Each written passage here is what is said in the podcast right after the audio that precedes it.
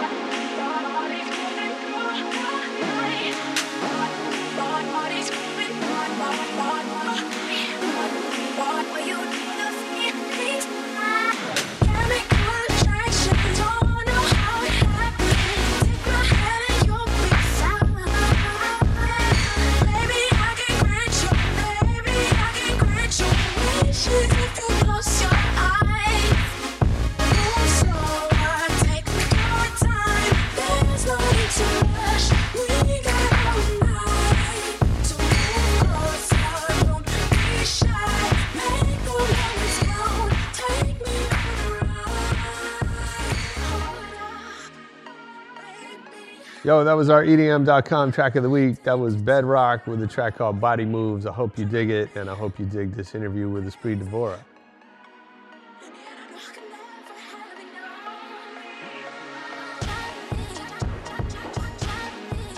Thank you for doing it. Dude, I'm hyped. this is so serious, though. Like, no. I'm like.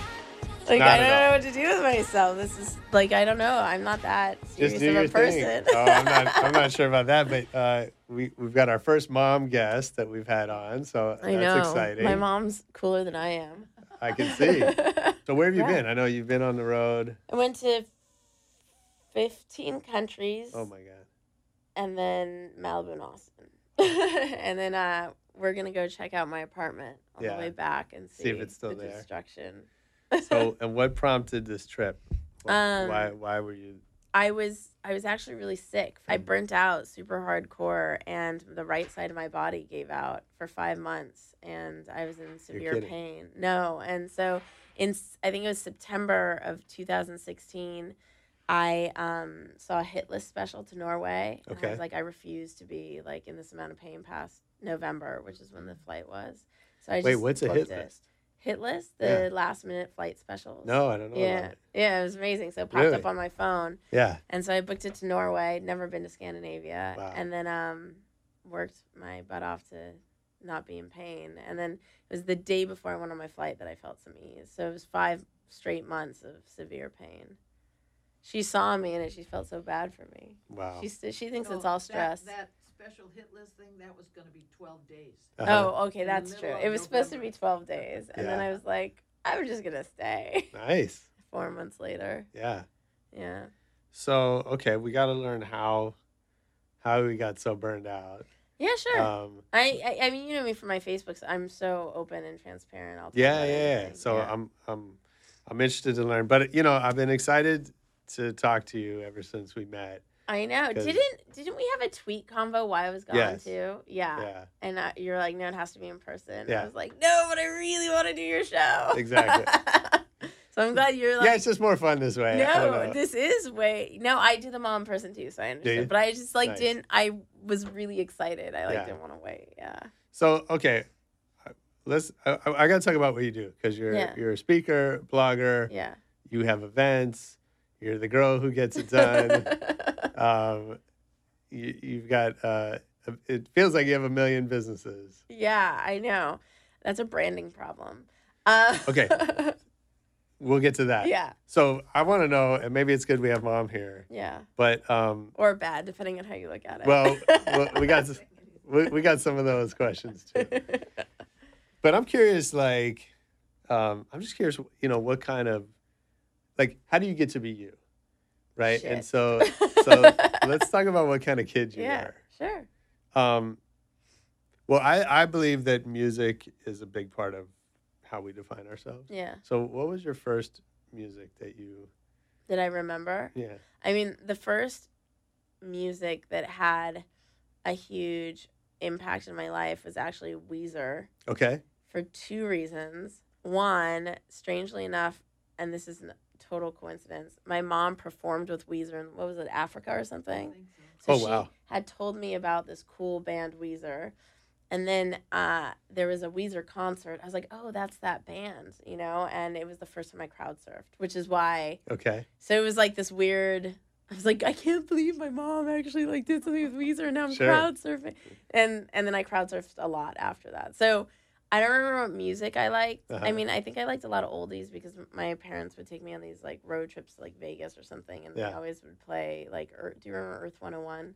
Yeah. Yeah. K Yeah. Earth. Yeah. So they always play. So I think I really liked oldies. Okay. Until I discovered Weezer. Okay.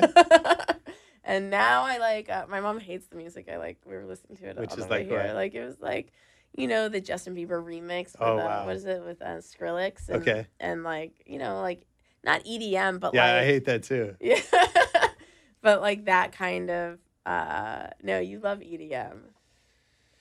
I I, I love all a lot lots of different. But kinds it's of like music. that kind of like house. I like Yeah. house and that kind of stuff. Yeah. Okay. Mainly, I like a lot of different music. Mainly that. All I have to say, I'm a bit nervous. My mom's sitting here. Is that right? Yeah, but I think it's kind of cool. how come she likes So there's another. There's another cool thing about my mom being here. It's the first time she's ever seen me do anything professionally. Really Yeah, I. nice. Yeah, but I was she like, wouldn't let me. no, I don't. come. No, that's true. Oh, yeah. Yeah, I it's would true. make her nervous. Like I'm nervous. Nothing to be nervous But about. You're among friends. I'm I'm amidst this like time in my life where I like value hanging out with my mom Yeah. more than anything else. So I'm like, Sure. okay, if I'm gonna go do this thing, it doesn't mean you have to like go away. Yeah. So yeah, yeah. No, that's Yeah. great. I think That's that's, one of the things you learn, like being gone, like, you know, what's really important. We're gonna make every guest bring their mom from now on. That's a requirement. yeah. Um, okay, so that's the music. So and but now you you work in technology Yeah. with we are LA Tech. We see on the shirt. Yeah. So I'm excited to learn about that. But how did you first um, get interested in technology?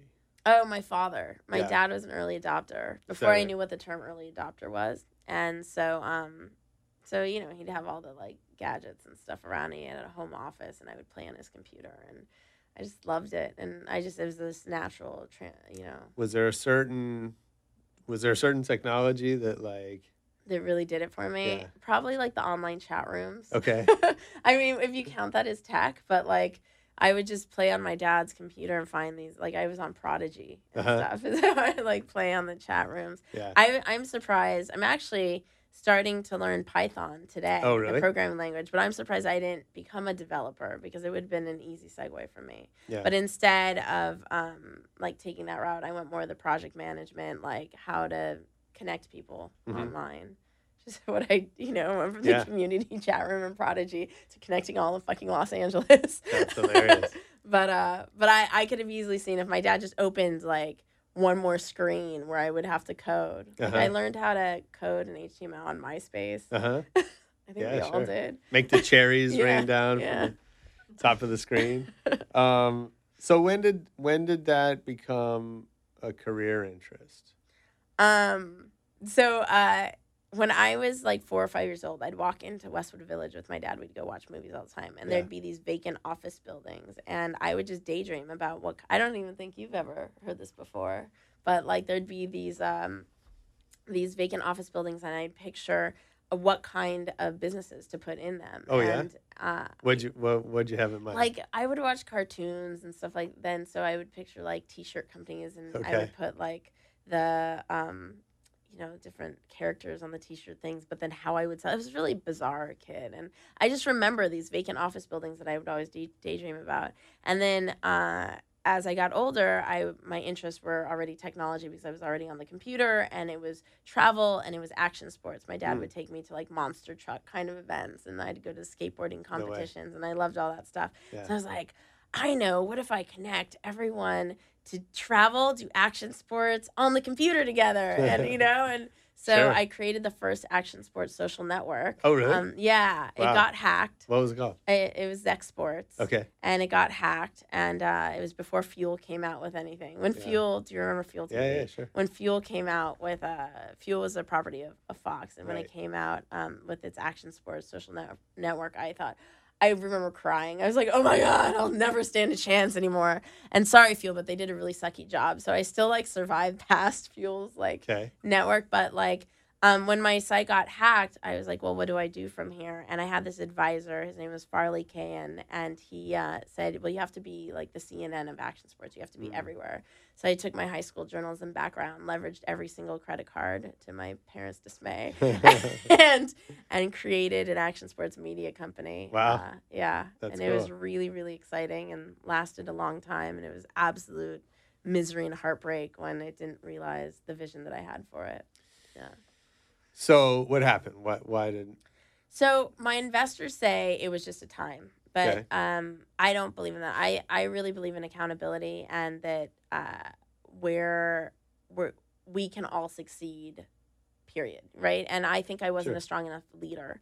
And I think I ne- needed to go through a lot more learning experiences to learn how to be a stronger leader. One thing that I did really poorly is I believed in having a democratic company Mm. where all my staff would like contribute in making decisions and it's and this like so kumbaya and lovely but what happened was is they wanted someone to make a choice whether it was right, Right. or wrong they just wanted a decision maker and i didn't understand that then so there were so many things in that uh, catered to me being a poor leader that i wasn't aware of and i think me not being the leader that i could have been at the time is is what created the downfall i didn't have a strong enough company culture in the sense like um, I learned this actually from Tony Hsieh of Zappos. Like, if you have, if you say, our team delivers everything on time, then if somebody doesn't deliver something on time, well, that doesn't fall within your your Right. culture code, and they have to be let go. But I was too emotionally invested into everybody that worked for me, so I would let them get away with things. Then one person would see that someone else got away with something, and then they'd be like, "Oh, well, then I don't have to do that eh, something well anymore." And it was just the downfall of the team because they didn't have a strong lead. Everything I think went back to not having a strong leader. My investors again say it was the time. I think it was my poor leadership skills. yeah Yeah. interesting I wanted to be the Google of action sports. I was and Okay.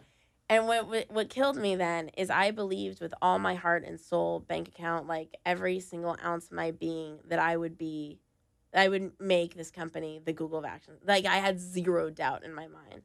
That really jolts you in creating future companies because when you see you could believe in everything and do the secret and have your affirmations every day and and then you don't achieve that like vision that you have, then um you uh you fall apart like moving forward because you're like, "Oh, wait, I could do absolutely everything and I could still completely fall fall fall flat on my face." So you have to like move forward with an acceptance of that. And so now, as you mentioned for a second, like I run We Are LA Tech. If We Are LA Tech would to, you know, not work out in an hour from now, tomorrow, like it's separate from my personal identity now. I have myself now. Whereas then all I had was my company. So when I lost my company, I felt like, who am I? Mm-hmm. I, I don't even know what I like to eat anymore. Now it's like, this is something I'm really proud of. I actually think I've already succeeded because I've already created a positive impact Yeah. for thousands of people. And now it's just about, can I bring in the resources to continue to support this endeavor moving forward? If I can't, Okay. it can't move forward. If I can, then it can move forward. And it's very simple. And of course, there's emotional connection behind it, but not the same way I had it with my sports company. Sure. I never, ever want to be that personally invested into something again where I just simply can't survive without its, its existence. yeah, of course.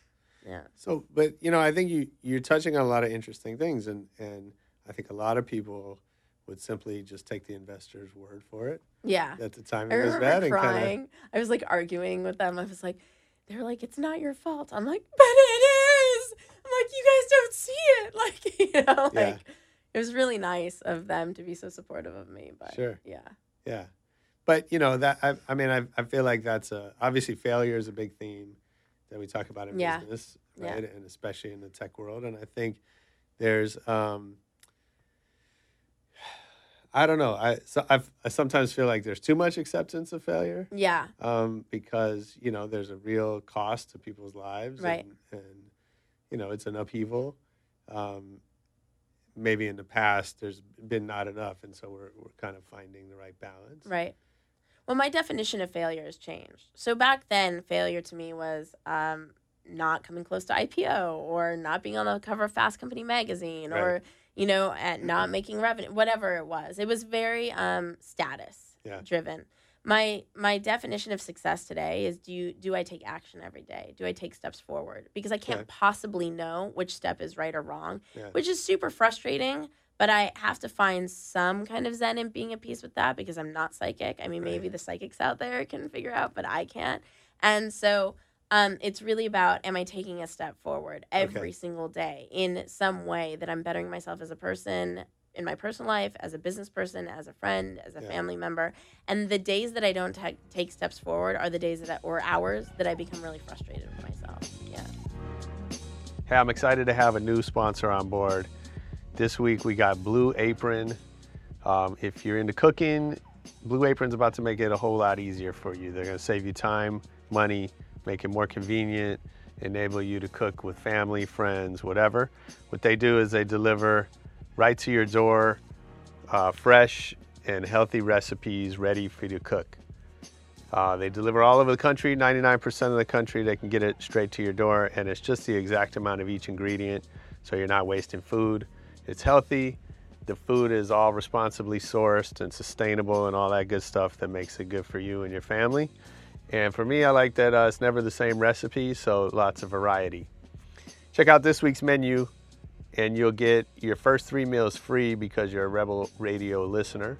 That's first three meals free with free shipping by going to blueapron.com slash rebel. I think you'll love how good it feels and tastes to create incredible home cooked meals with Blue Apron.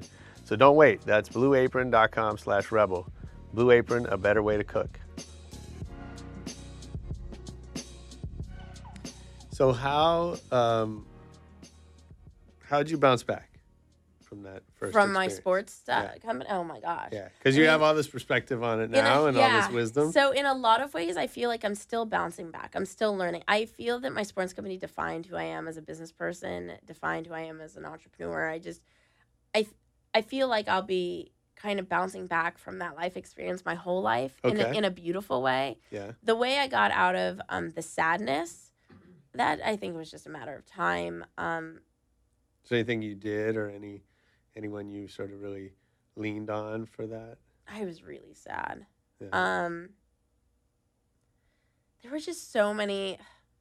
Okay, this is totally not direct answer, but this is really interesting and really vulnerable, and may even make me look bad, but I don't care. One of the hardest things to get over was the jealousy and resentment I had toward my team, who I funded and supported to achieve their dreams, actually achieving their dreams, Sure. and me not. Yeah. Now, I I, would fair. never take that away from them. Like, I, I still love them like family. So I'm happy that they achieved.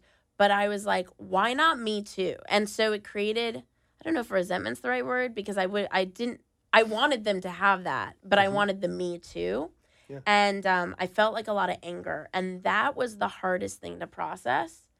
The hardest because I'm talking about like I lost hundreds of thousands of dollars, like, and my time and all as as a business leader the type of business leader that i am is very supportive of my team. Like the first thing i find out when you work with with me is like what are your dreams? Because i want you to achieve them and i want to support you in that journey because i'm so grateful in you supporting me in mine. Mhm. and so that i stayed true to that 110% and then i didn't realize my own dreams i was just like angry and so and then angry like you know bubbles up in you and then Facebook was like a killer because you'd see them win things and do things and achieve things, and you're like, why not me? Like, and be so just full of anger. And I think that that anger creates like sickness over time and everything else. And so that was one of the hardest things to get past. But I don't know where I saw this, but I read this somewhere way long after.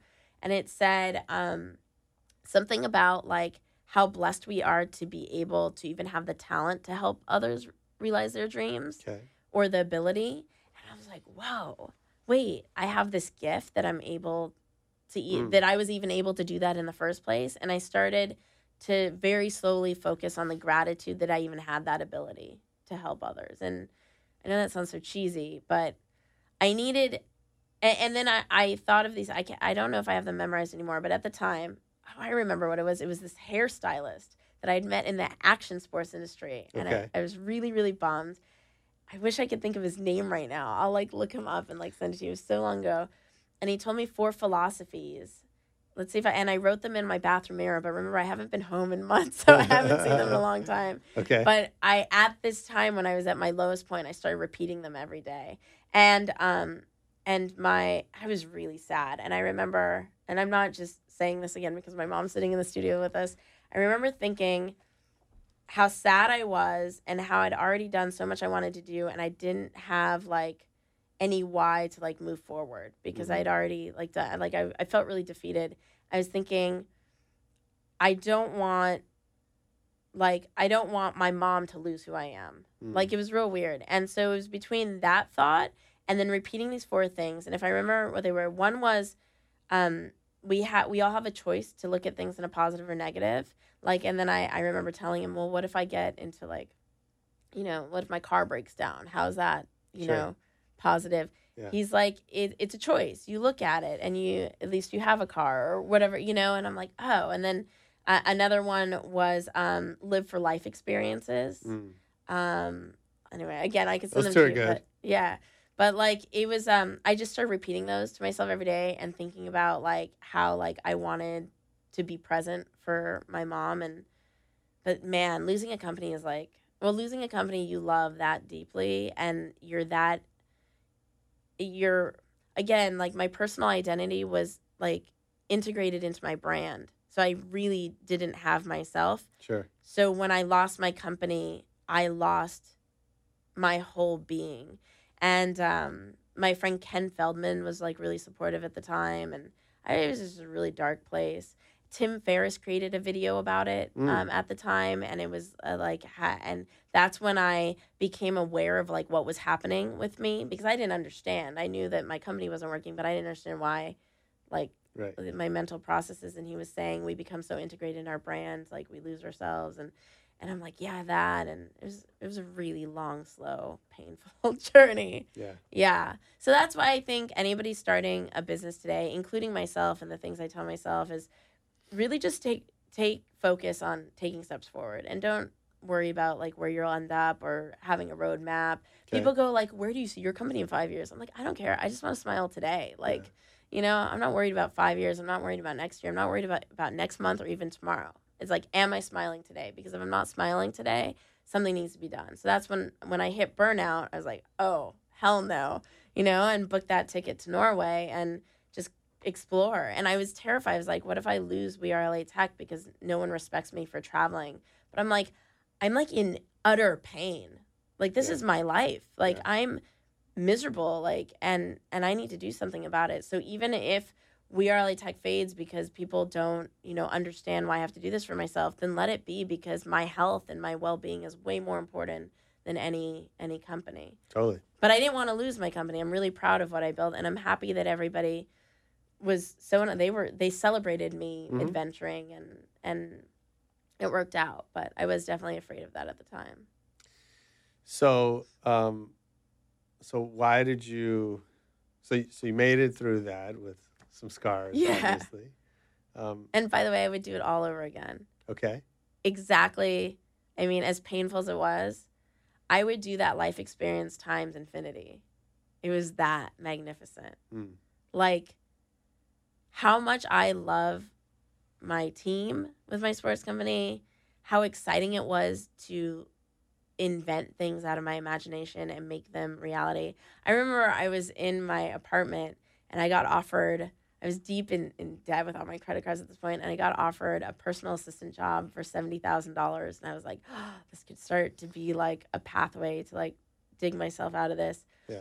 And my girlfriend Masha in New York said, "There's this conference called Ad Tech, and it's like really cool." And since I'm so nerdy, I'm like, "Ad Tech, awesome! I want to go to that." I didn't even know what it was, Uh-huh. and uh, it was between taking this job or taking a chance going to some random tech conference in New York on like miles or whatever. And uh, and there's this um this action sports award show for Stoked Mentoring at the Mhm. time. I don't know if you've heard of. Yeah, yeah, sure. yeah. Yeah. So um, Stoked Mentoring empowers like uh, kids to become stronger adults and through action sports. And so Masha's like, maybe we could go to this action sports event. And I, so I call them up. I'm like, hey, can I, you know, be press at this event? Which, by the way, is where I ended up meeting my investors. So I didn't take the Oh, no way. job, flew Yeah. to New York, went to Ad Tech, which I loved. St- Like a crazy advertising conference that I don't even think is cool anymore. But like at the time, not. it was awesome. I've been. Oh yeah, cool. right. Yeah. But it used to be cool. I'm sure. maybe, was. maybe just because it was novel for me. And then I went to the sports award show.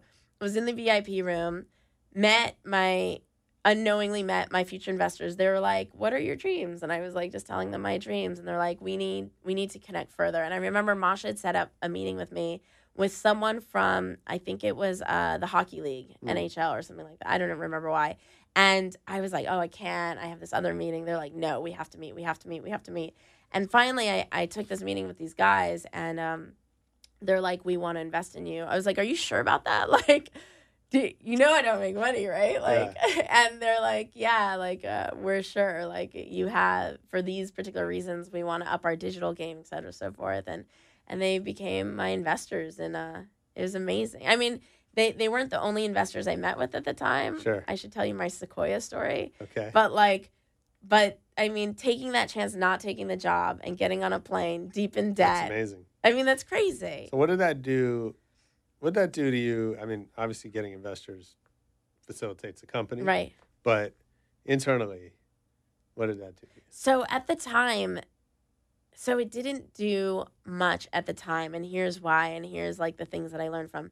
It didn't do much at the time because I was going so fast. Like every single time, I would say, "What's next? What's Yeah. next? What's next?" And I would Yeah. never stop and just be celebrate. And that's why it's really I now I I do my best to put myself in check to constantly celebrate Mhm. because I just never. I remember like signing the contracts for my investment, and it was like, "What's next? What's next? What's next?" It was Masha who was like, "Hello, you Right. just raised money. Like, Yeah. this is a big deal." I'm like, "Yeah, yeah, yeah," but I got it. Da, da, da, da, da, da, da. And so now, like, I want to stop and be like, you know, like. I built a mobile app for the city of Los Angeles. That's awesome, you know, and like even little things, or Sure. I went on a run this morning. That's aw- whatever, you know, just Yeah. constantly like celebrating um because I just never did never my whole entire sports company not once did I celebrate any of my achievements and there were so many epic achievements. I mean, I think I was the first female to raise money in the action sports industry for anything online. Mm. That's nuts. I mean, I've never, like, I, yeah, first social network for the action sports industry. Yeah. Nuts. Like, these aren't things that I even appreciated until forever later. Yeah. Um, so, is it? Do you have to check yourself Before I wreck myself. After? Um, yeah, from from from getting too personally attached to your business. Not anymore. not anymore. So the the experience was so traumatic. Yeah. If I could use that word, traumatic but rewarding at exactly the same time, which is a very confusing emotion. Okay. Uh, but it was so deep that um, I never want to, nor will I ever feel the same about a company again. Not in a negative way, just a healthy balance of this is my personal life and this is me outside of any status, any business, any piece of pre- anything. And then here's the company, and here's my why for having the company with like We Are LA Tech, which may transform into being like We Are Tech, whatever, you know. But right now I focus on Los Angeles. Yeah. I'm just like really proud of the impact I make. And I think that's great and cool. But like, again, if the resources don't match up, like that, it's not for lack of me giving it my all. Okay. And, and that's a, like a personal thing where I'm like, to talk in third person for a moment, like, Espree, I'm really proud that you've given it your all. Yeah. You know? And like let it just do what it it's meant to do. Like I've I've literally given it my every day I give it my all. I mean, sometimes too much to the point that I hit burnout, which is not okay with me, you know? So it's like it's just about and finding that balance of what giving my all is because burnout is not acceptable and not okay. And I think that in the startup culture, we really reward working too much and never Sure. eating and like all this stuff. And it's just not, that's just not a way to live. I don't even think Richard Branson lives that way. He always celebrates being physically active and being a good husband. And the, I, these are reasons why I think like he's a super rad entrepreneur because he, he seems, from perception at least, to find that balance. Mhm. And, um, whatever balance means to us in this world. Yeah. But balance is definitely not burnout. Totally. Okay. So why did you start We Are at LA Tech? So I started because of my sports company. So in growing my sports company, I felt, I feel that I had everything I possibly needed to succeed except the right support system, meaning like mentor figures. Um, Okay. You know, I would go to these panels and conferences like just so deserving of that golden nugget of knowledge. And I didn't learn till years later that these people speaking really only cared about gaining clients. They didn't Totally. care about Yeah, yeah, supporting me. Yes. And so it- wait, maybe we should explain what what what does We Are LA Tech do? Oh, sure. So we are LA Tech. I've been working you guys on my like tagline or Yeah. whatever, okay. but I've been thinking about a lot while I was traveling. So essentially, We Are LA Tech creates offline experiences to accelerate relationship building amongst the tech influencers in Los Angeles. okay. And then we have the podcast. What kind of offline experiences? So like skydiving, horseback riding. Oh, wow. Um, tomorrow we have an escape room. Um, Okay. Like I think beginning of next week we have a sail, a, a sunset sail in South Bay. So why that And I mean, a lot of people doing in similar businesses are producing talks. Yeah, They're producing mini conferences or totally. or whatever. So why do it the way you're doing it? So I I love small intimate situations where like you really get to know someone, you let your guard down. Part of the problem with networking events is that you at least in the startup culture is they um we all feel like we have to be perfect. Perfect for the investor we meet, perfect for the potential co-founder, perfect for whoever, perfect for hiring the engineer. We're not perfect. We're human. And I really make it my um agenda to push myself as much as possible to be as vulnerable as I can be at all times. Mhm. specifically because you know i was in that perfect place too with my sports company and it didn't bode well for me because i couldn't get the support that i needed because i was too busy trying to be so on you know seemingly everything's all right so um, i wanted to create an environment where people feel safe letting their guard down and supporting one another and so we have a really strict culture code about collaboration and about empowering one another and about communication and I'm really proud of it. And then I create the podcast too, and the Yeah. podcast is about like connecting people to everyone as well. So everything's about connecting to add value to one another's lives. And Mhm. so um, when I have, you know, a great startup on the show, then all these people are able to know about this startup that they wouldn't have known before and startups have raised money because of the show. Mhm. They've, you know, they've met investors, they've met their co-founders. Um, the other day, this girl told me that she met her boyfriend. Oh, I'm like, wow. what? That's Yeah. so cool, you know? And so everything I do at the core is about creating mutually beneficial relationships, whether it be a podcast, the offline experience club, or like the mobile app that I built the city. The mobile app shows you all the events going on in LA, not just Oh, wow. LA Tech events. It's Yeah. every single community organizer's events. Crazy. And so that's about, again, meeting people, connecting with one What's the app called? We Are LA Tech. Okay. Yeah. And the reason why I'm kind of playing around with expanding to like we are tech is because you know I I also produce and host and do these like cool experiences for women in tech. And so it's not like just LA. Mm-hmm. So, you know, I'm working through that like business brand development and Sure. But yeah, my I, I, you brought this up like right when I sat down, which was like, oh, you do so many things. I'm like, ah, that's a branding problem because really what I do is so focused. Yeah. Like it's so focused on essentially uniting tech people in tech in specific categories. Right. But for whatever reason, my onlineness like shows me everywhere. So I'm working on that in 2017. Hey, if you're digging this interview, uh, let's go back in the archives and check out another great tech entrepreneur. Shira Lazar was on the show a few months ago. Uh, she's the founder of What's Trending, and she takes us all through the world of social influencers and how she's building a great business around that. Uh, after you finish this one, go back and check out Shira Lazar.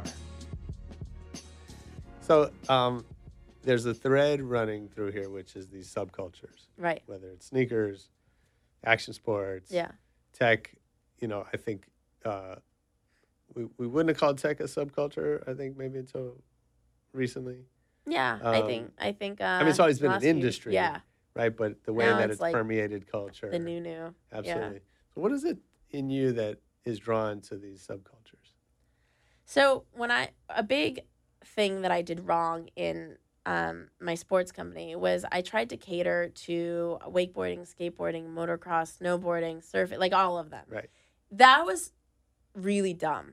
Um, at least for for my life experience, that was really dumb. And the reason why it was dumb is we feel emotionally connected to each vertical. Right. And so even if you skate and you ride, you, if you if you're a snowboarder, you're either looking at skate or you're looking at snow. You're not like Yeah. trying to do both at one time.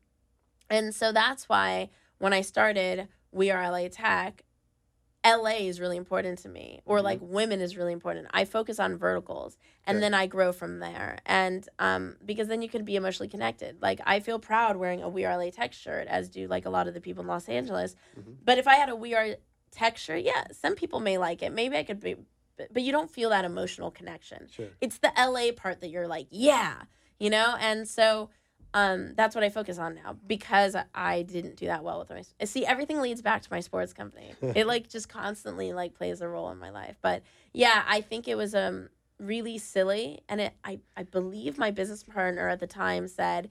You know, we should really focus on one and grow from there. I'm like, no, we got to do it all. Well, it's interesting you say that though, because like you know, Fuel TV, for example, is similar. Right? Yeah. It covers all action sports. I did work.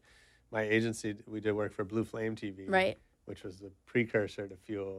um, and you know, CJ's an old friend, but um, uh, and you know, X Games, Yeah. right? So I think there's a business reason Right. why you know wakeboarding on its own isn't big enough, but Right. if you if you wrap your arms around all these Right. things, right, that there's enough critical mass. Totally, but being a startup, you need to start somewhere Yeah. and build. Um, there's a marketer named he has a tech company now. Thank goodness, because I don't really care for marketers. But named Clay Collins, Okay. and I used to say that I was like, well, if I don't focus, like how how will I attract everyone? He's like, when you form a, an emotional connection with a small enough audience, they'll tell their friends, and eventually you can grow, and nobody's going to be upset. But if Yeah. you start too large, you have you don't have that entry point.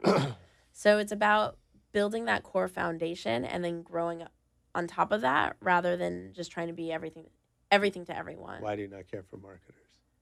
I think most of them are like full of shit. Like you can't, you don't teach like you don't teach how to you don't sell how to market like you don't even have a pro like i have way more respect for you know clay now that he's built like Leadpages or like or like dropbox or you know having a, a thing Sure. it's funny to say tangible when it's a tech thing but like a product on like having info pro i don't know i think just think some people like i'm i, I think i meant i just started studying i'm starting to study python today Uh-huh.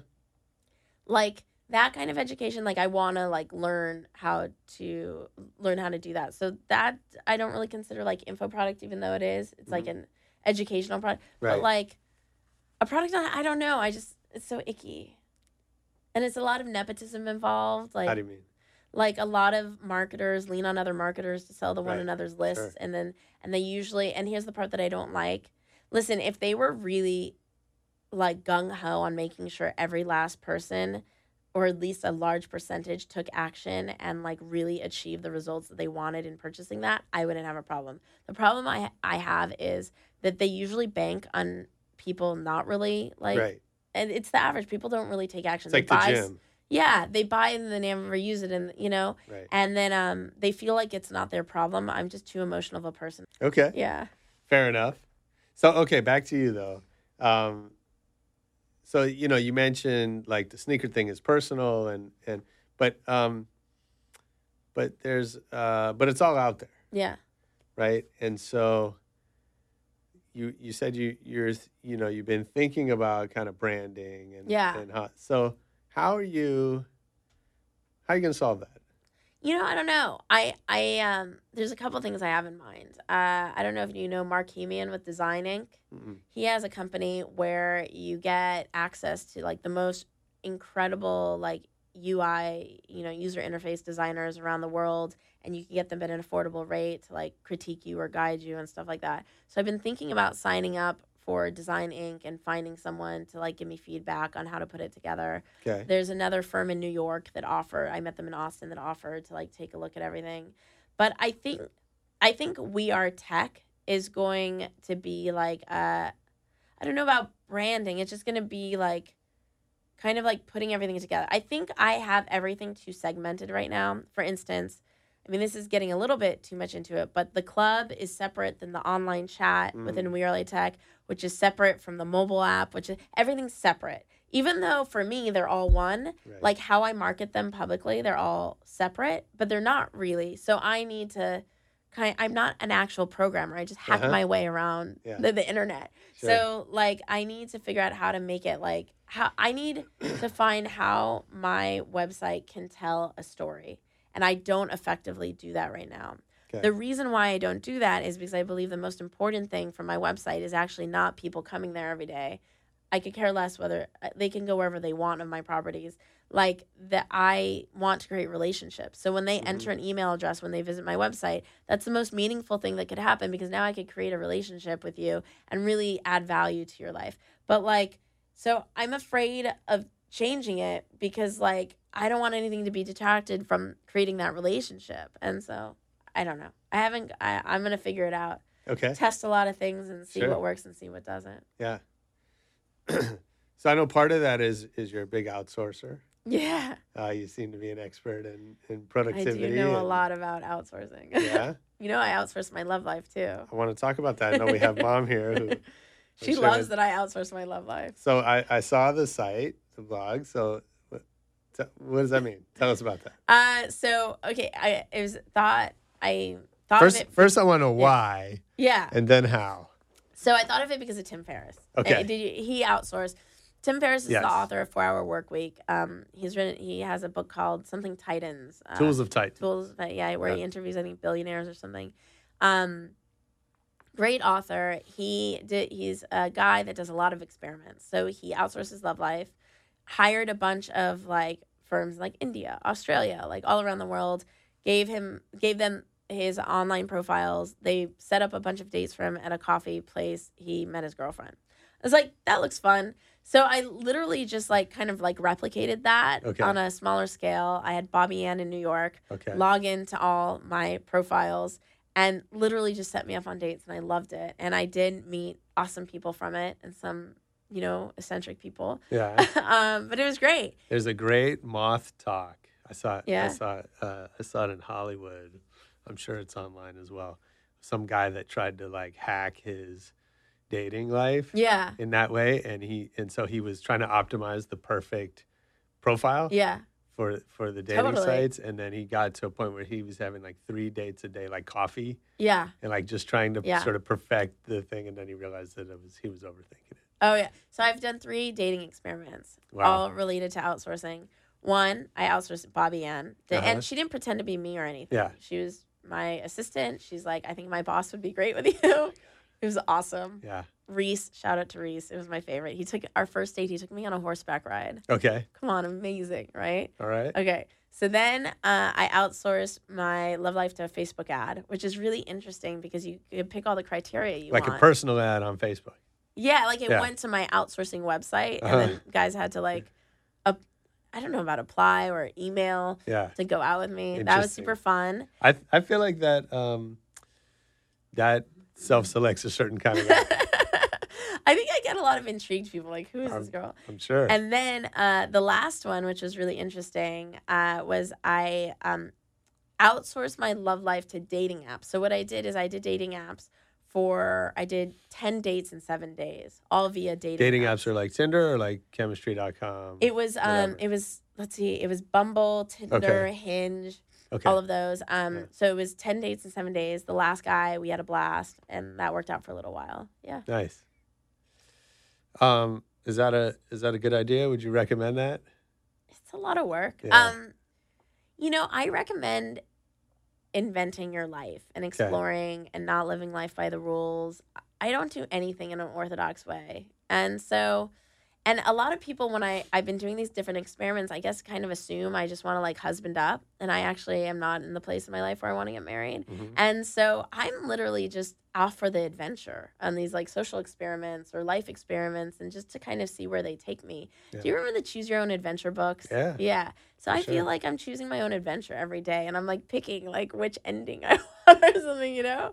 And uh, it's fun. And uh, yeah, so it's not about finding a husband right away or like needing a boyfriend overnight or any of that. It's literally just about going on this life adventure and seeing where it takes me. And Yeah. maybe it takes me nowhere, maybe it takes me somewhere. Maybe, it doesn't matter. It's just about the excitement of exploring it.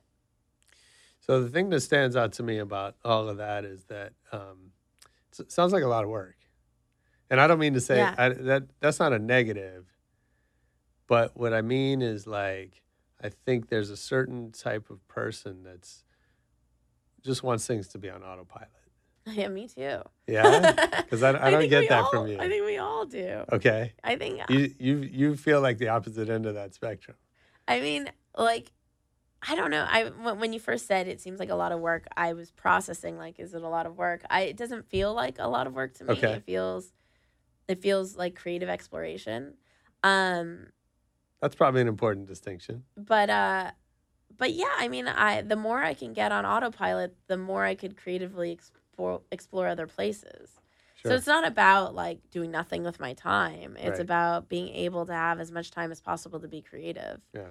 Um, So give us Yeah. some some secrets to outsourcing or to sure. or, or and I gotta make general. sure to tell you the Sequoia story because I, Okay. it's always a fan favorite. But uh, so outsourcing. Um, one is I view all my outsourced contractors as my teammates, and I respect and value them as human beings. I think that's 100%. a big mistake. People just think, oh. I could get this for five dollars, and they don't have regard for the person. That's like Right. a human at the other end, Yeah. you know, no matter where they live in the world. Um, I think being really clear with instruction. There's a, a Mac program called Tapes. Mm. There's also a um, it's for screencasts. Um, also a program called um, uh, Snagit, and so making a video instruction to complement uh, a written instruction is really important. I think a lot of people go wrong with outsourcing because they're not sending instructions well. Sure. I think um, having test projects at the beginning to find the right contractor. So hiring um, at just on a project basis, you know, five people at a time. You pay them each a project fee. It could be as something as low as like fifteen bucks, but then you test them out and see who performs the best and hire the person that essentially wins your contest. You don't market it as a contest, Sure. but you tell Yeah, them yeah. we're going to Yeah, see how it works out. Great. Um, I go a lot in instinct. Okay. Um, if I'm looking for someone to do phone work, I'll have a bunch of people just call into a voicemail and leave a message and see who has the best phone and then interview the ones that make that cut. Yeah. Uh, like Google Voice. They'll call into Google Voice and leave a message. Nice. Um, yeah. I, instructions is the biggest thing. And not trusting someone abroad, that's weird. Like a lot of Mm. Yeah. people are scared to trust abroad Sure. like yeah just as much as like scared to trust someone next to you like you know it's like that's neither here nor there like I, i've never had a security issue Tell me about Sequoia. so everybody loves the sequoia thing so it's about again inventing your reality so i was building my sports company and So Sequoia, if anyone doesn't know, is Yeah. a big venture capital yeah firm. Right? They're- it's one of the biggest in the world yeah. yeah. i did not know what venture capital was at the time but I read this article um, how YouTube um, sold to Google and they were backed by Sequoia. Right. I'm like, they don't make money. Who are these Sequoia people? Uh-huh. So I go on the Sequoia website and I read the bios of everyone and, and I see who they're involved in. I remember at the time it was like Cafe Press and different companies that I thought were really cool at the time. And um, I was like, well, I want to be in that club. And so I start emailing everybody on the website, like, hey, I'm flying to San Francisco. Like, can I, you know, can I get together? And I and I only wrote the people that I felt like I resonated with, and no Okay. one wrote me back. Yeah. And I changed my. It said how to do a business card and how to bus- do a business plan. So I changed my whole business plan and business card to match their whole website. hmm I got on the plane and flew to San Francisco re- regardless. With no meeting. no meeting. Yeah. No one returned anything of mine. And I borrowed my friend Grant's car and I drive to Silicon Valley out of San Francisco.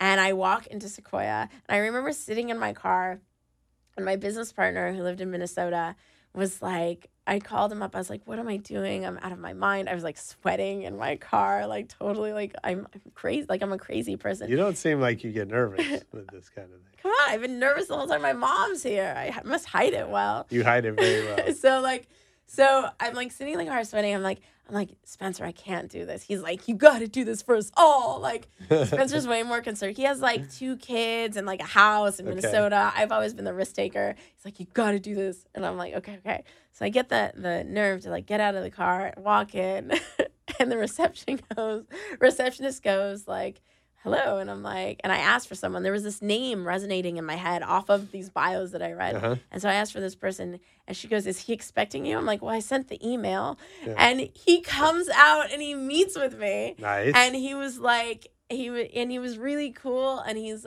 said something like, like, good thing you had the courage to come in or something like that. Before I even got back to my friend Grant's house, he had already looked for my email, introduced me to who was become my future mentor, thought I was like great, stayed in touch, and like and and it's just about and I remember getting on the plane after that trip and these people go like sitting next to me go, How are you able to meet with Sequoia? You like right. need a meeting or you need to know someone, da da da. Yeah. I was like, you know, just decided or whatever. And and remember my, my girlfriend at the time was getting her MBA. She's like, you know, like that's like meeting with like Michael Jordan, right? Mm. And I'm like, no, I still didn't understand the gravity of all I knew is these like magical people who like helped YouTube get sold to Google. And I was Uh-huh. like, I want to be in that club. And I think it was a huge lesson to myself that like literally like consistently invent my own reality, that anything is possible. And if we don't at least like take a chance, take a step forward. Like this week, I saw on a Facebook ad Visa's doing some competition Okay. to like uh to like fund, you know, startups. I applied.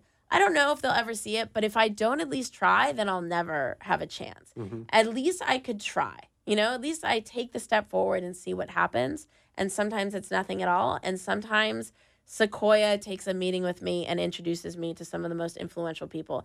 That following couple months, Spencer, my business partner from Minneapolis, flew into San Francisco. We pitched 30 investors because I had met with Oh, wow. Sequoia. Yeah. Like in end, I went with um, the investor I met in New York Uh-huh. because um, they owned a large action sports distribution, a film distribution company, and it was so it was most in alignment with what I needed.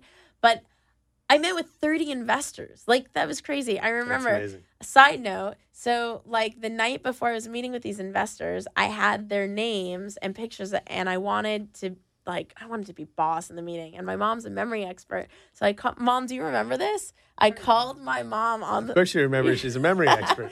yeah, good point. So I called my mom on the phone, like, Mom, I need you to help me memorize every single person's name and what firm they're with because I want to be like on point tomorrow. So she stayed up with me that Yeah. night, memorizing all these names. I walked in and I was like, Mike, hey, how's da da da firm going? Da da da. They're like, what? This girl's like, where did she come from? Okay. And those investors all remember me when I run into them years later. I'm sure. Yeah. So Yeah.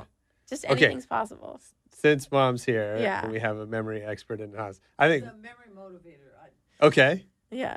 Oh, I, I think we could do a whole separate show about what it's like growing up with mom, oh, who's Oh, yeah. expert in this field.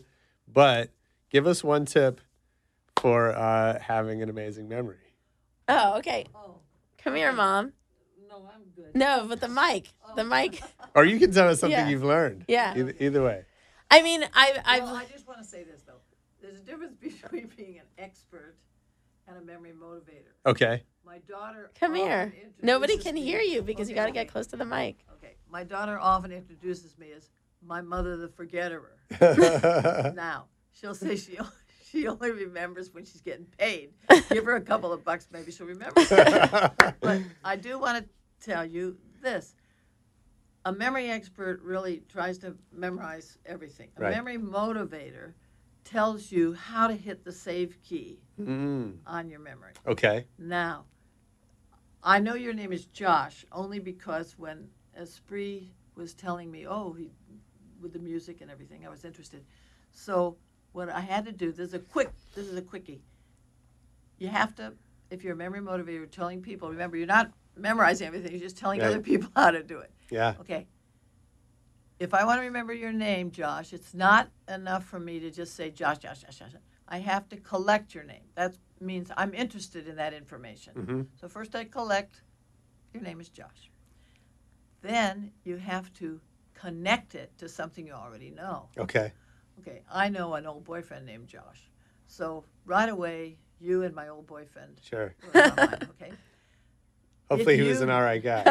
if you do that, oh, Give my name a bad yeah, because I don't want to fool around. Yeah. Anyway, but the thing is, so you have to collect it.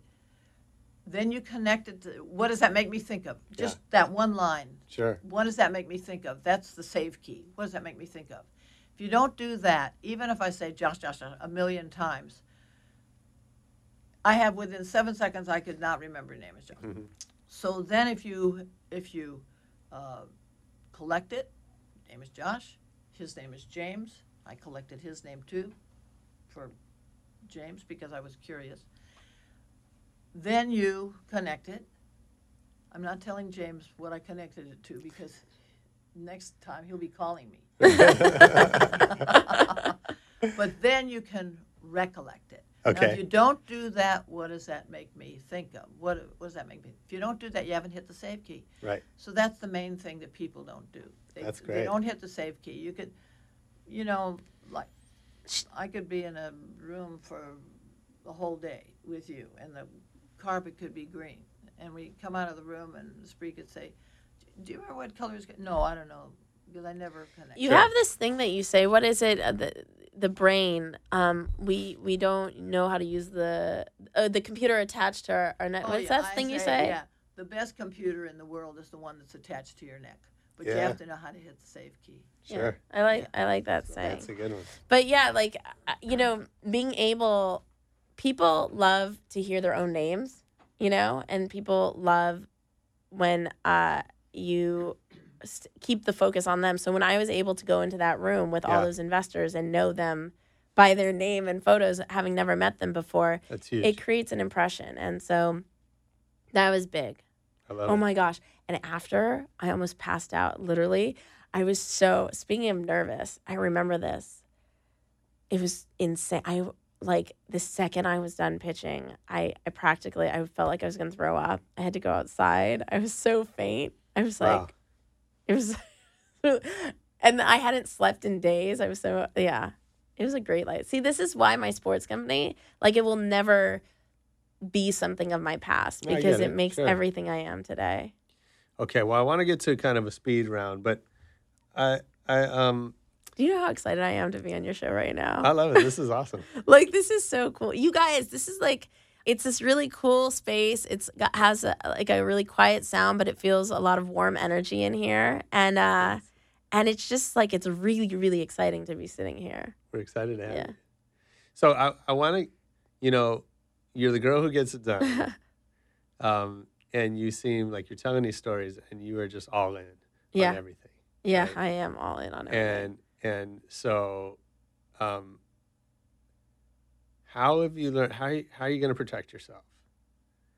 Right? Cuz cuz so there's a couple there's a couple things that I tell like new entrepreneurs when they say what what should I do what should I know one there's two things one I don't do well which is interesting so you've said the tagline the girl who gets it done right Yeah. which is great because it's memorable but there's something really bad about it too I think that when you create a line that you want people to remember have it be something that they can purchase like if you're a web developer okay. I build websites. You know why? Nobody really knows. Like, this is why it's like, wait, what do you do? Because my tagline is very ambiguous. She gets things done. yeah. th- Everybody remembers get it, Yeah. but they don't know what to hire me for, right? Or they don't know exactly what I do. Okay. So I think there's a pro and con. I intentionally. I actually have a different issue. Oh, tell it. me. um, because I, I get your point, but I also think like sometimes the tagline doesn't. Sometimes it only needs to be memorable, right, or distinct, or distinct. Like, or- just do it, Nike. okay, right? Like like they can serve different purposes. Right. It doesn't necessarily have to lead to closing a deal immediately. Yeah. Um, although I see the value in that Yeah. too, but but I think where I see it in in just hearing you tell your stories is that it's adding pressure to you to get things done, right? Because you create this, Interesting. um, you set this really high bar for yourself, yeah. and then you constantly have to live up to that. Oh, that's interesting. So I don't feel any pressure. So what it means to me is that I'm well, how it started, which is actually an interesting story. I'll make it as short as possible. I was in Austin, South by Southwest. Tony Hsieh with Zappos would have this delivering happiness bus. Yep. And there were these actually he's told the story publicly, so I could say who now. I, I'm very careful to like not uh, reveal people's identities that Sure. are uh, have celebrity status, but he did tell it publicly. So it was um, Ev Williams and Ashton Kutcher and like and and Tony Hsieh and like their entourage. We were in this bus and we needed to find um, for whatever reason Ashton Kutcher couldn't get us into the club. All these people.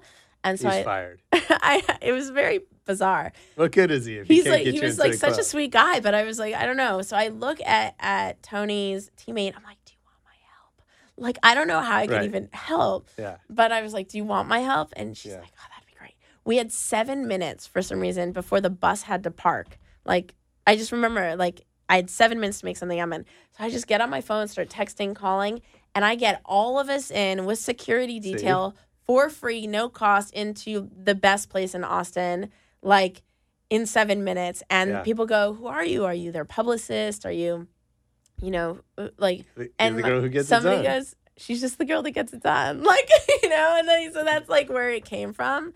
But what i love about it is that um it really defines me. Like i always find a create it's back to creativity. Yeah. i always find a creative way to solve problems. Like i don't even see problems as problems. I see them as challenges or like what are the solutions behind something. Yeah. like everything has a solution attached. It's just about discovering it. And sometimes there's multiple solutions and sometimes there's just a singular solution. And so i'm constantly like seeking out solutions. And that's what getting it done means to me is Okay. like whatever it is let me just creatively find the solution for it. Yeah. but the piece of um, advice i usually give to people before starting to answer your other question was you should have a support group in place. Being an entrepreneur as glorious as it may seem from the newspapers and magazines and tv shows it is gut wrenching mm. and you want to have a mom that like won't judge you when you go into his well maybe she'll judge me a little bit going to a zillion dollars in debt on my credit cards but she still loves me you know and she's still supportive. And like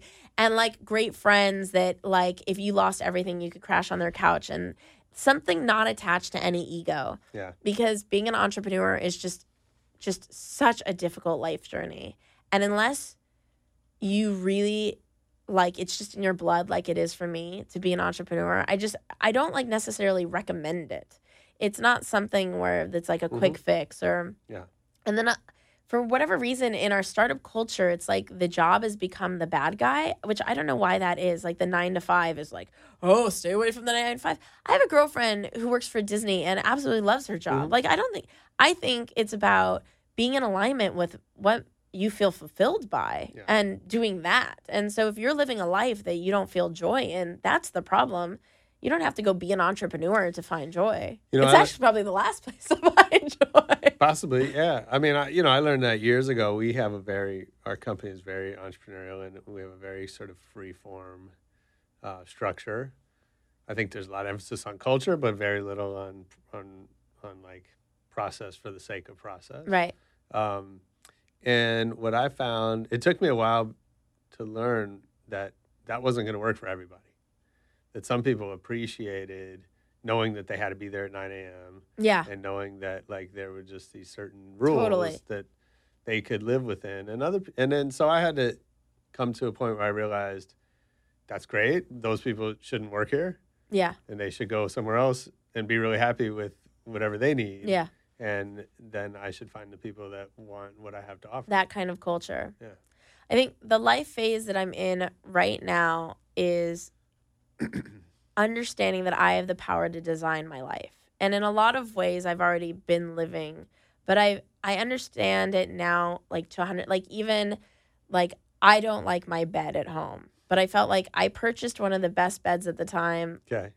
and then I've just accepted memory foam? Yeah, Oh, I hated too- that. I hate I hate We had it. one for like three years. It took us it's to get rid of awful. it. It But terrible. because like I invested so much into like get a Casper, they used to advertise with us. Totally. They don't anymore, but we can still get you fifty dollars off.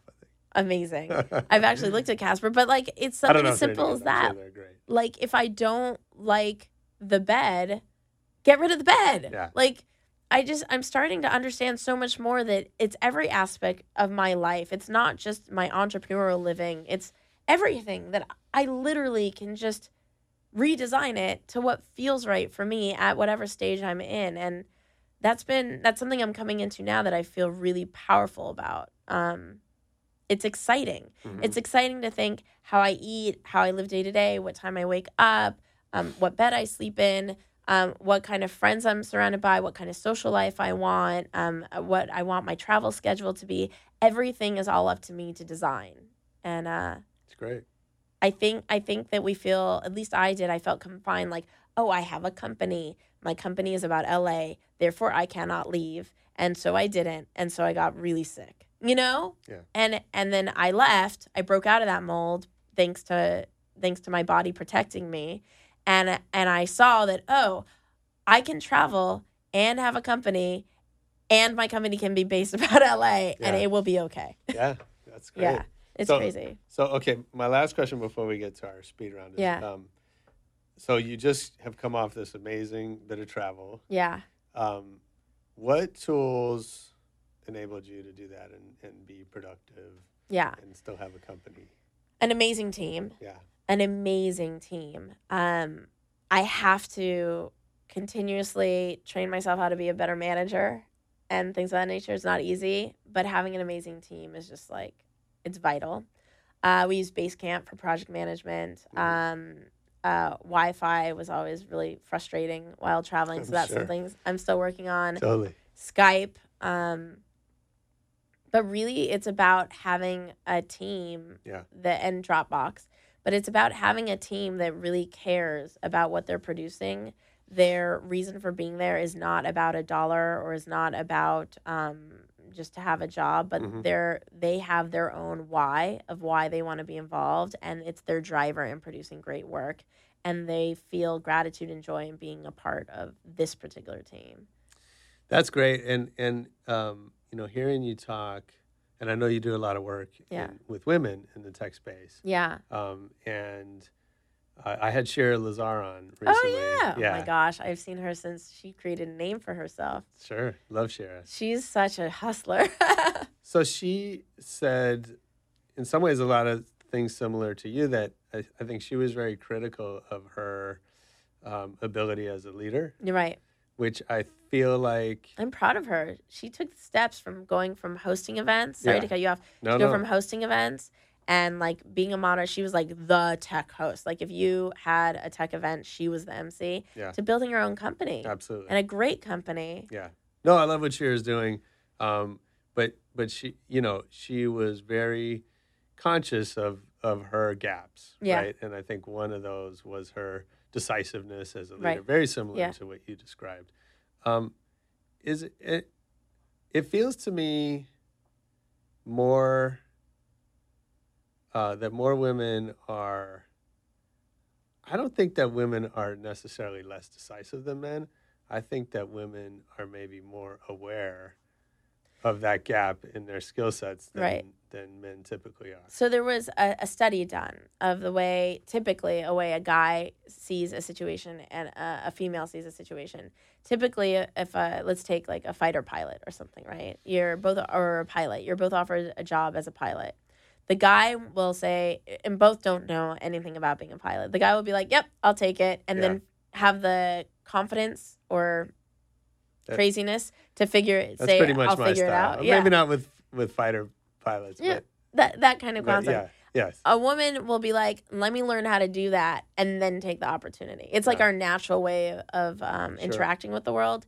And I think the more women become aware that that's just kind of something that like we're born with in how we view the world, our perception, then we can make a choice and be like, "Oh no, let's just say yes to," and and make and what we will have the competence to figure it out. nice. Um, but that's the core difference between the two is um, how we interact with new opportunities. Interesting.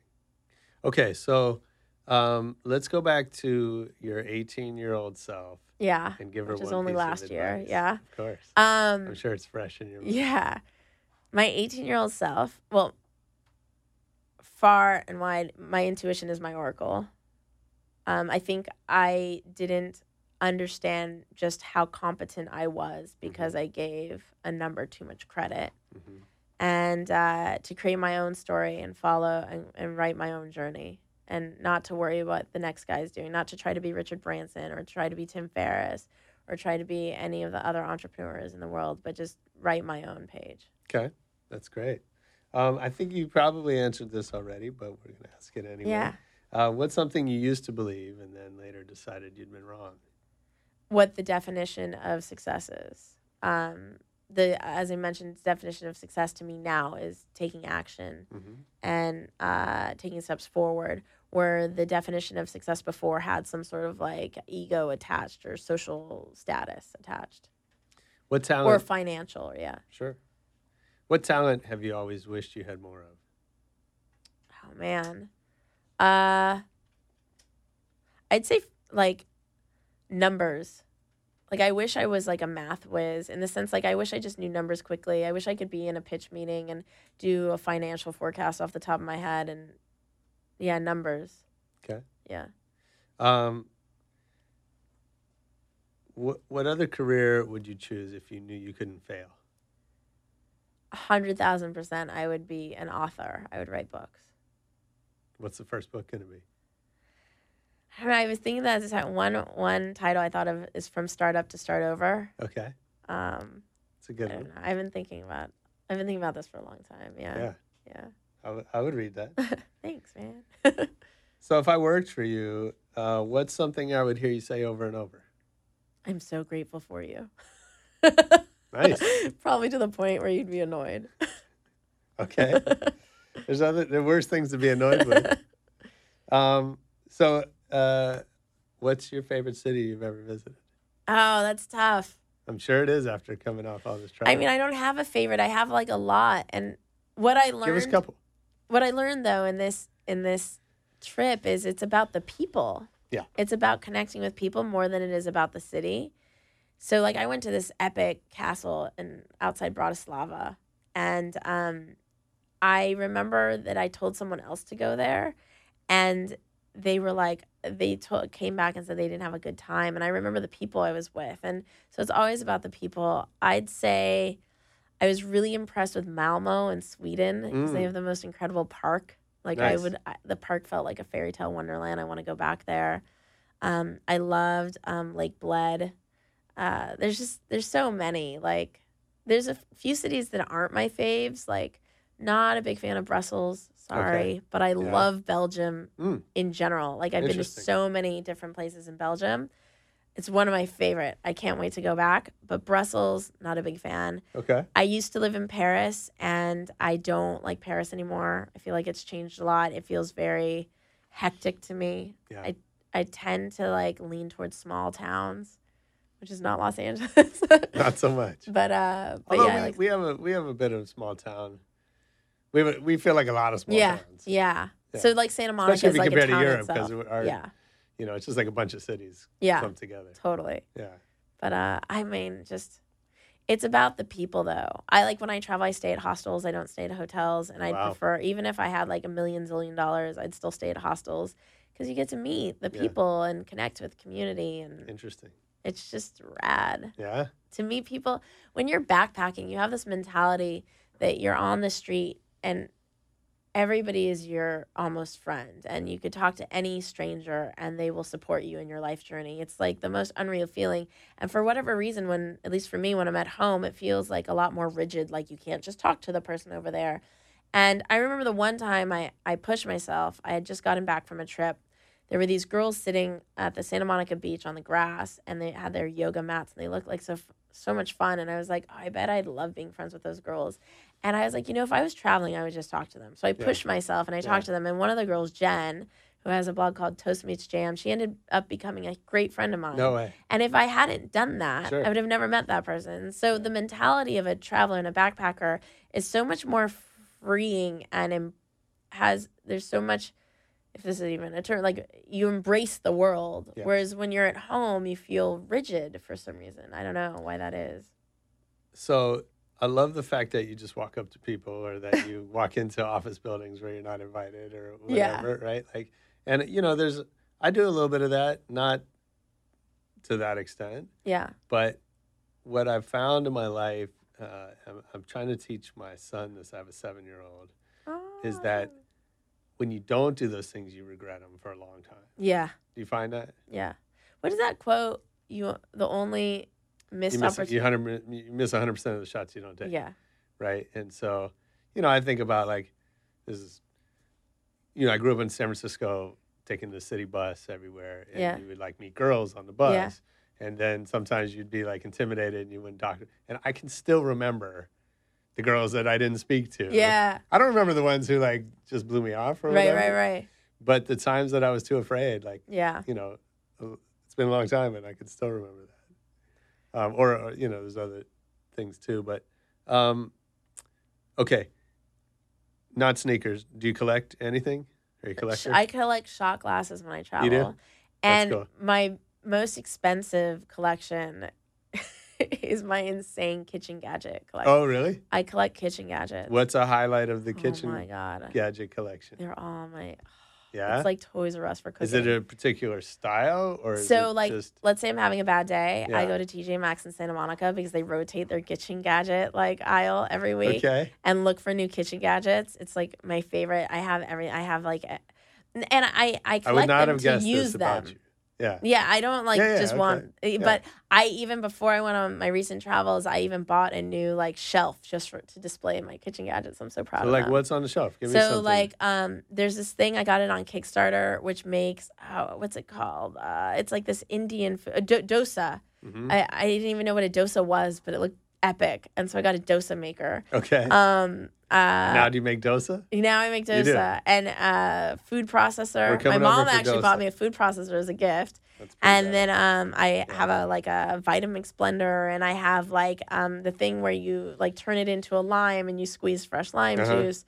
And I have oh my god, there's so many. There's just like I I mean I have from the Omega juicer to the to the hand machine juicer to the one where you crank down Uh-huh. like like I just I oh spiralizer like uh, where where you like take you could take a zucchini and Oh, make a yeah, zucchini yeah. noodles. wow.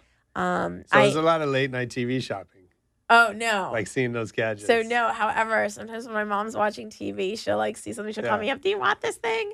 Like, yeah, I love kitchen. That's like, amazing. love kitchen. I Okay. even bought a kitchen gadget on my travels. I was passing in Barcelona. Yeah. One of these vendors. It was so funny, and I got a walnut cracker. Oh wow. I was so excited. All right. They're like, "How are you? bu- Are you gonna hold this in your backpack the whole time?" I'm like, Interesting. Must have my walnut cracker. What book has had the biggest impact on you? the Alchemist. If you if you believe in something with all your heart and soul, and you have good intention behind it, the whole world will conspire to make your dreams reality. Love it. Um, what movie have you seen the most in your life? Heathers Oh wow. and Gleaming the Cube. They're probably equal. Okay. Maybe Heathers a little bit more. I love Heather. Oh my god! And duh, pump up the volume. Oh no way. Wait, hold on. All three Christian Slater Yeah, movies. that's And Pump of the Volume is a great. So, it's but a, Pump it's Up- an underrated movie. yeah, and I think it kind of like aided in me becoming a podcaster. Is that right? Remember, it's like Yeah, he had pirate- this like pirate pirate, radio. radio. But um, sure.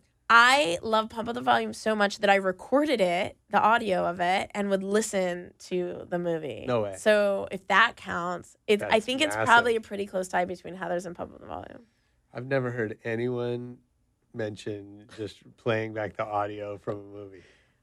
I love That's that. huge. I lo- I loved that movie. Yeah. Yeah. I could at one point I could recite the whole movie. Wow. um, yeah, I get it.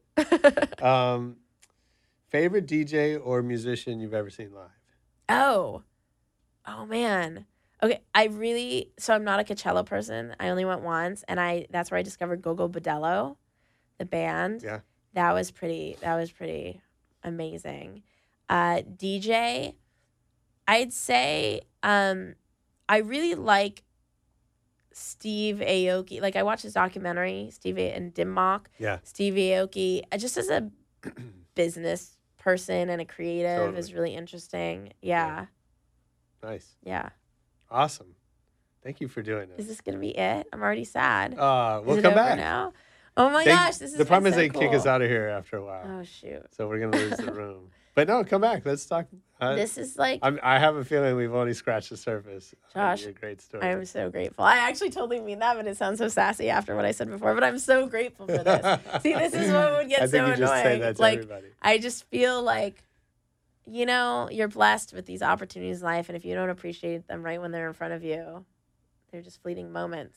No, I'm totally appreciative of you coming. I, I, uh, I actually now I remember how we met at, at LA Podcast Festival, and then I watched you moderate a panel, and you totally brought life to this. Like, a badass dark- moderator, right? yeah. Yeah. seriously, Remember what I said before is that when I was growing my sports company, like I got unfortunately to realize that most people are just speaking to gain clients, and it, and I will, and I make sure to make it. a we saw point. some of that Yeah. on your panel, and I think you handled it really well. What, what was that? I don't want to say on, Okay. on, on the air, but uh, But uh, but yeah, some- I'm couple really panels proud. were not playing nice with each other. Oh yeah, I'm Yeah. sure.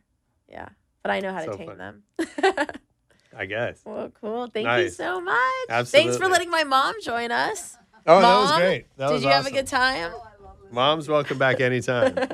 um, so how does everyone find? Oh yeah, huh? Let's, that too. Let's promote all that. stuff. Um, so I love Twitter, so tweet at me at Espree Devora. You could always shoot me an email if you feel more comfortable. So it's Espree E S P R E E at we are latech.com. That's W E A R E L A T E C H dot. Uh, a big, you know, reason and my drive and why I would be on, you know, any show or any talk I give is I truly, truly, truly, truly like find so much rewarding value in connecting with you and being supportive of your journey. And so definitely feel free to email, tweet. I my personal accounts on Instagram. I don't really do anything business wise there. Yeah, nice. LinkedIn, whatever you guys want. Just say hello. Like I welcome you to say hello. That's it. That's all we got. I hope you loved it. I know I did. Espree killed it for us, like I'm sure she always does. Uh, let us know what you think. Hit us up with a review on iTunes. Find us on Twitter, Facebook, YouTube, wherever you want. It's Rebel Radio Net. And make sure you check out Blue Apron and get some food in you before you come back next week. Peace.